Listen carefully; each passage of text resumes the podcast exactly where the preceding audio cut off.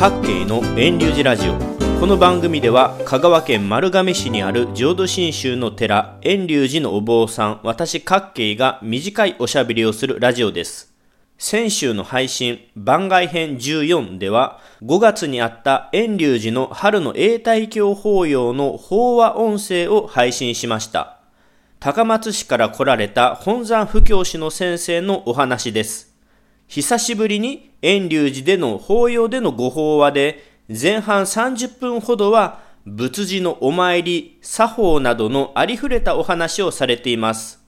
ですが、丸亀市の寺坊遠隆寺のお参り事情とはちょっと違うところもありましたので、補足説明の話を今回していきます。1時間弱と少し長いですが、まずは番外14を聞いてから今日の補足のお話を聞いていただけたら幸いです。それでは、まずは、番外14の7分10秒あたりの内容について、浄土真宗の寺では、春と秋の永代教、それと年末年始、冬あたりに法音校という法要があります。布教師が話しされたように、ほとんどのお寺では年に3回ほどの定期的な法要があると思います。遠隆寺では他に8月15、16日に個別納骨者を対象に納骨者追悼法要、8月31日には灯籠流し法要をしています。灯籠流しは初盆、2年盆、3年盆で灯籠をお飾りしている門徒のみにご案内しています。他にも大晦日の午後11時45分頃には本堂で除夜のお勤め、また地域の子供会の行事で春4月にお釈迦様の誕生祝いの花祭りや旧正月には老人会による旧正月参りなどがあります。寺によって1年の法要の回数、種類は違いますが、遠隆寺では春、秋の永代教、法音校の他にもいろいろ法要があります。続けて17分10秒あたりの内容から、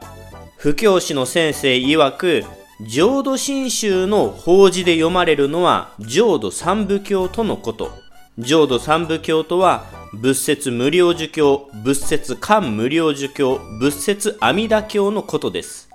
ですが、遠隆寺では仏説漢無料儒教に代わってお昇進下を法事の席で読みます。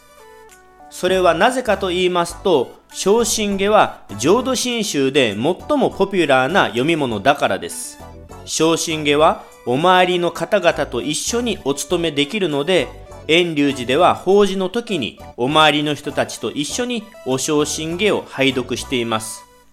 ちなみに近くでは和訳昇進下を読む寺もあります。和訳昇進下は今から50年前に浄土真宗の主要10派が集まって制定した読みやすい和訳の昇進下のことです。遠隆寺の周りでは仏説漢無料儒教の代わりにお昇進下を法事で読んでいる寺が多いと思います。18分50秒あたりでは布教師が朝の法事は10時から始まるでしょうと言われていますが、遠隆寺では違います。遠隆寺の場合は、10時から法事を開始することはほぼありません。大抵9時か9時半、あるいは11時ぐらいが午前中、朝の法事で受けたまわっている法事の開始時間です。というのも、朝の10時というのはとっても中途半端で寺にとって融通の利かない時間だからです。寺にとっての急な用事というのはお葬式です。お葬式が入りますと、一日の予定がすべて乱れます。最近では午前中にする葬儀が当たり前のようになってしまい、午前10時だとお葬式の人、参列者も困る。また、法事の人、参列者も困ることになります。朝9時、あるいは11時の開始であれば、法事、葬式、どちらも少しだけ時間を譲り合っていただければ解決するお話ですので、遠隆寺では午前10時の法事の開始はほぼないです。特に私の住んでいる丸亀市では丸亀市が業務している火葬場の受付の時間の都合上午後2時の出棺が最終便という特殊な地域なので実質昼からの葬儀は午後1時が最後でお葬式の時間を午後にするという選択肢がほぼありません。そんなわけで遠隆寺の御門信徒には申し訳ないですが遠隆寺では午後10時からの法事は避けていただいています。ちなみに法事の開始は昼からでも夕方でももちろん OK ですよ。20分57秒にはろうそくの色のお話が出てきました。布教師曰く本山交渉時に倣って赤いろうそく朱色のろうそくを使いましょうとのことです。白は赤の代用でせめて法事の時だけでも赤を使いましょうとのこと。ただしこのろうそくの色また形使うタイミングというのは仏教宗派によって変わってくるので注意が必要です。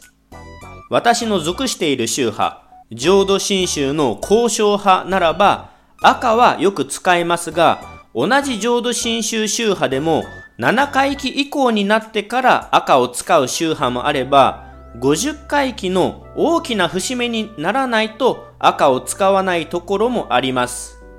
私の属している新州交渉派、香川県で最も多くを占めている浄土真宗宗派の新州交渉派は赤いろうそくを使うことが多いです。いつ使うのかという覚え方としては、仏壇に三角や四角の飾り布がありますよね。あの布が白色の時は白のろうそく、金といったキラキラきらびやかな色の時は赤のろうそくかもと覚えていただけたらと思います。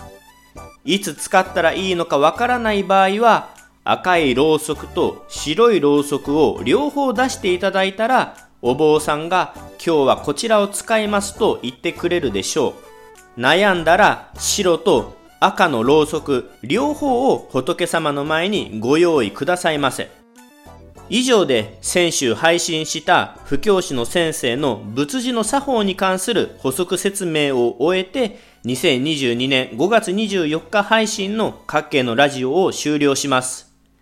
番外編14の後半およそ30分の布教師のお話は、クエ一緒、迷惑、方便、仏説無料儒教、昇進下、念仏、七構想などのご法話が続きます。ぜひ番外編14をお聞きくださいませ。